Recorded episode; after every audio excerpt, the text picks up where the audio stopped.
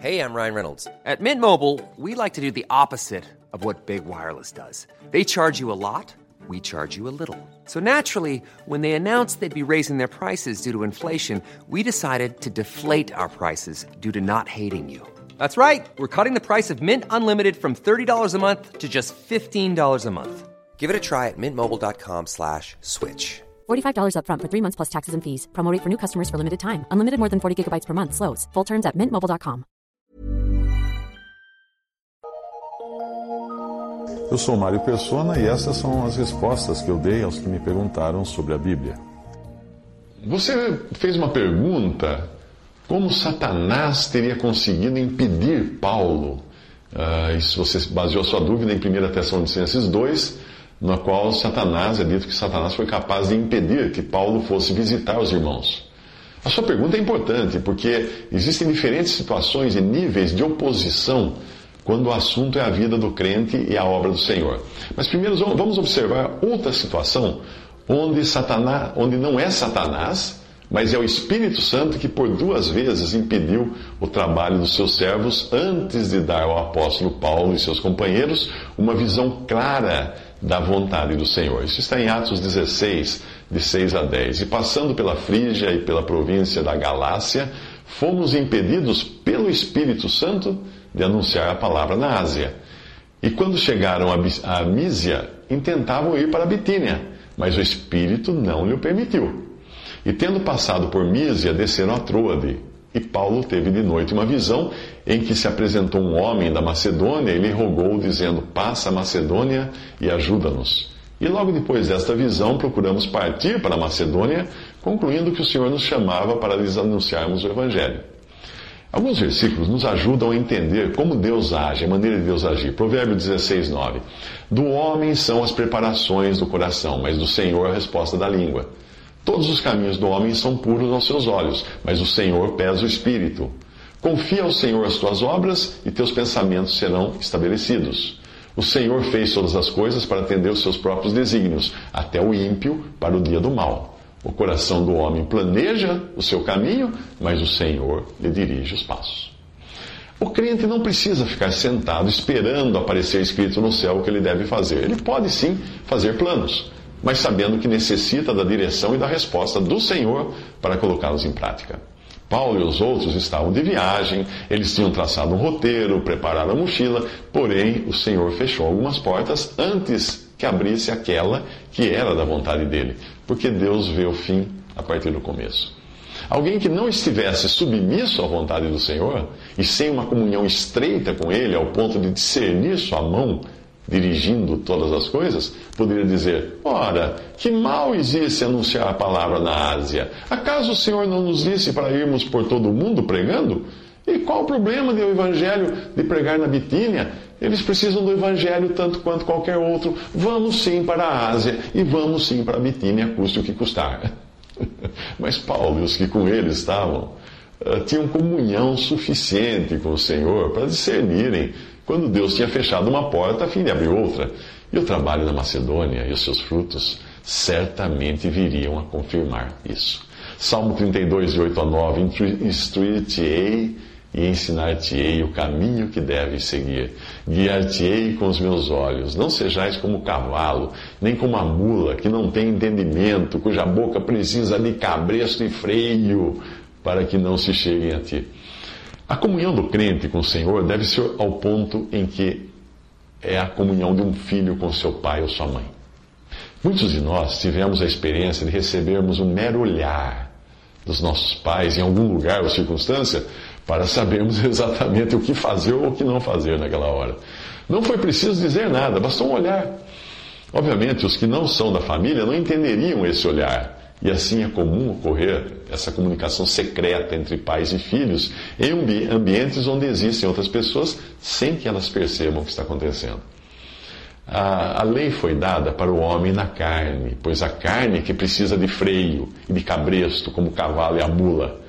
Mas o crente tem hoje o Espírito Santo habitando em si para dirigi-lo, com o olhar de Deus. Obviamente, o Espírito nunca irá se contradizer, ordenando que o crente faça algo contrário ao que Deus determinou na Sua palavra. Mas não é por, por regras que o crente anda, mas pelo Espírito. Salmo 127, versículo 1. Se o Senhor não edificar a casa, em vão trabalham os que edificam. Se o Senhor não guardar a cidade, em vão vigia a sentinela. Provérbios 21, 31. Prepara-se o cavalo para o dia da batalha, porém do Senhor vem a vitória. Esses dois versículos são uma exortação contra a inércia de alguns que acham que as coisas acontecem simplesmente sem qualquer comunhão do crente com o Senhor ou preparação nas coisas práticas, nas coisas materiais. É o Senhor quem edifica a casa, mas os trabalhadores hábeis estão lá para sentar os tijolos, não é? É o Senhor quem guarda a cidade, mas existem as sentinelas treinadas de prontidão para agirem. É o Senhor quem dá a vitória, mas o cavalo não vai para a batalha sem estar previamente treinado e preparado. Assim é também em muitas áreas da vida do crente. Eu recebo muitos e-mails de pessoas que querem escrever um livro. Eu sempre pergunto: você gosta de ler, ler, livros? A maioria diz que não, e nem se lembra de qual foi o último livro que leu. Ué, quem não gosta de ler não está preparado para escrever. Por isso, antes de, escrever, de querer escrever, é preciso ler bastante, aprender redação, treinar, treinar, treinar, escrever de monte. É assim que funciona. Isso também vale para as coisas de Deus. E nada adianta alguém querer ir pregar o Evangelho lá no fim do mundo, em um país estrangeiro, se não estiver disposto a passar meses aprendendo uma língua estrangeira, numa escola, sentado numa, numa, numa, classe na sala de aula.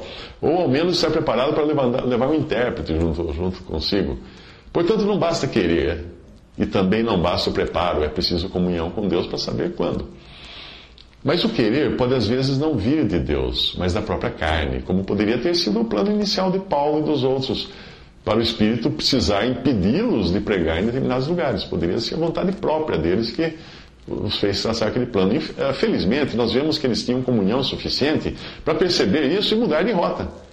Por isso, nós não devemos depender do Senhor apenas para a realização do nosso querer, mas até para, o próprio, para a própria efetivação desse querer na hora de colocar a coisa em prática. Como saber isso? Às vezes é simples. Outro dia eu recebi um e-mail de alguém que queria saber o que fazer para se tornar um pregador famoso. Obviamente, o seu querer não vinha de Deus, mas da, da sua carne. Ele queria se tornar um pregador famoso. Ele não estava interessado em, em levar o evangelho para, da salvação para as almas perdidas. Não, não estava, não estava interessado na glória de Deus ou no bem-estar das pessoas. Ele estava interessado na sua própria glória. Ele queria ser famoso. Filipenses 2,13, porque Deus é o que opera em vós tanto querer como efetuar, segundo a sua própria vontade, a sua boa vontade. Portanto, nós vimos que o Espírito Santo pode sim impedir a pregação do Evangelho, independente de termos boas intenções, porque ele está enxergando o que nós não enxergamos. No contexto da passagem que você citou, antes de falar do impedimento causado por Satanás, existe o impedimento dos incrédulos que procuram barrar a obra do Evangelho. 1 Tessalonicenses 2, 14 a 20. Porque vós, irmãos, haveis sido feitos imitadores das igrejas de Deus que, que, na, que na Judéia estão em, Cristo, em Jesus Cristo, porquanto também padecestes de vossos próprios concidadãos o mesmo que os judeus lhes fizeram a eles, os quais também mataram o Senhor Jesus e os seus próprios profetas e nos têm perseguido e não agradam a Deus, e são contrários a todos os homens, e nos impedem de pregar aos gentios as palavras da salvação, a fim de encherem sempre a medida de seus pecados. Mas a ira de Deus caiu sobre eles até o fim. Nós, porém, irmãos, sendo privados de vós por um momento de tempo de vista, mas não de coração, tanto mais procuramos com grande desejo ver o vosso rosto. Por isso, bem quisemos uma e outra vez ir ter convosco pelo menos eu, Paulo, mas Satanás nolo impediu. Aparentemente, os irmãos gregos estavam sofrendo de seus conterrâneos gregos a mesma perseguição que os irmãos judeus sofriam daqueles de sua pátria, os quais também colocavam empecilhos a fim de impedir Paulo e outros de pregar o evangelho aos gentios. Enquanto isso, Paulo era impedido por Satanás de visitar os santos em Tessalônica. Por quê? A passagem não nos diz como Satanás causou esse impedimento. Mas existem diversas maneiras disso acontecer. Pode ser por intermédio de circunstâncias que não dependiam de Paulo. Por exemplo, ocorreu uma inundação, um vulcão entrou em erupção, coisas assim. Pode ser por meio de pessoas, sejam elas inimigas de Deus ou mesmo irmãos em Cristo. Quando Pedro advertiu o Senhor de que nada aconteceria a ele, após ouvir que ele seria morto, o Senhor precisou deixar claro que por detrás daqueles pensamentos de aparentes boas intenções de Pedro Estava o diabo soprando no ouvido, no ouvido de Pedro. Isso está em Marcos 8, 33. Existe também em Neemias 6 um episódio em que os inimigos de Deus se fazem passar por amigos para atrapalhar a obra. Mas Neemias não cai na conversa deles. É preciso discernimento para o cristão nunca aceitar ajuda externa para a obra de Deus, seja ela benefícios ou dinheiro. Abraão não quis nem uma correia da sandália do rei de Sodoma. E João menciona aqueles que saíram na obra de Deus sem levar nada dos gentios. Aquilo que a princípio pode parecer um empurrão na obra do Evangelho, irá mais tarde se revelar como julgo desigual, 2 Coríntios 6,14, e vai deixar o crente amarrado ao incrédulo e devendo favores a ele. Essa é uma das muitas formas do, da obra do Evangelho ser impedida além do impedimento direto do Espírito Santo, de homens vis e do próprio Satanás. É, é triste nós vermos hoje que a cristandade sucumbiu a esse espírito de ganância. É comum as chamadas igrejas evangélicas aceitarem contribuições de incrédulos, aceitarem terrenos de prefeituras, aceitarem favores de políticos. A contrapartida para isso é dar espaço a incrédulos em suas reuniões o que é tão grave quanto entregar o microfone para um, um demônio pregar. Esse costume de fornicar com reis e príncipes é antigo e vem do, do romanismo. Recentemente, mais um escândalo atingiu a Igreja Católica Romana quando foi descoberto que a família de um criminoso mafioso pagou mais de um milhão de dólares para poder sepultá-lo dentro de uma basílica ao lado de papas e cardeais. Eh, cabe lembrar o que Deus diz da Babilônia, a mesma cristandade, que é a profissão exterior do cristianismo, que devia dar testemunho de uma noiva, noiva pura, mas se transformou numa prostituta, se vendeu. Apocalipse 18, de 2 a 3, e clamou fortemente com grande voz, dizendo: Caiu, caiu a grande Babilônia, que se tornou morada de demônios, e covil de todo espírito imundo, esconderijo de toda ave imunda e odiável porque todas as nações beberam do vinho da ira da sua prostituição, e os reis da terra se prostituíram com ela, e os mercadores da terra se enriqueceram com a abundância das suas delícias.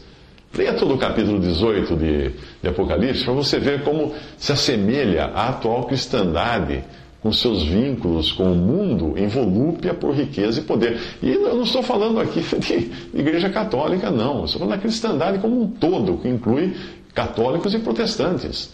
Porque você vai encontrar a mesma fornicação moral dentro do protestantismo, com toda essa, essa questão de, de, vínculos com, com políticos, de colocar no púlpito candidatos, postos políticos, aceitando terrenos, aceitando equipamentos de som, fazendo aquela tropa depois uh, uh, falar para o público, para os fiéis daquela denominação, para votarem em fulano, votarem porque ele, ele diz que é crente, essas coisas assim. Quando nós estamos em comunhão com Deus, nós podemos ter certeza de que não faltarão meios e recursos e de que nada poderá obstruir a obra de Deus.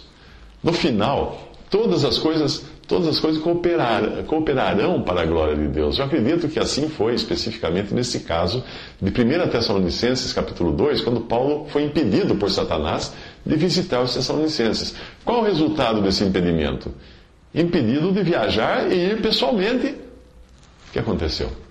Paulo foi obrigado a escrever esta carta aos Tessalonicenses, a qual se transformou em um benefício infinitamente maior do que se fosse uma visita pessoal de Paulo para os Tessalonicenses. Você já pensou se Paulo, se Satanás não tivesse impedido Paulo de visitar os Tessalonicenses? Nós não teríamos a carta de Paulo aos Tessalonicenses. Milhões de crentes em todo o mundo têm sido beneficiados por essa epístola nos últimos dois mil anos. A mesma epístola que foi escrita para compensar a impossibilidade de Paulo ir até lá dizer estas coisas a eles pessoalmente. Portanto, como diz o ditado, ainda que Satanás tenha rido primeiro, quem riu por último riu melhor.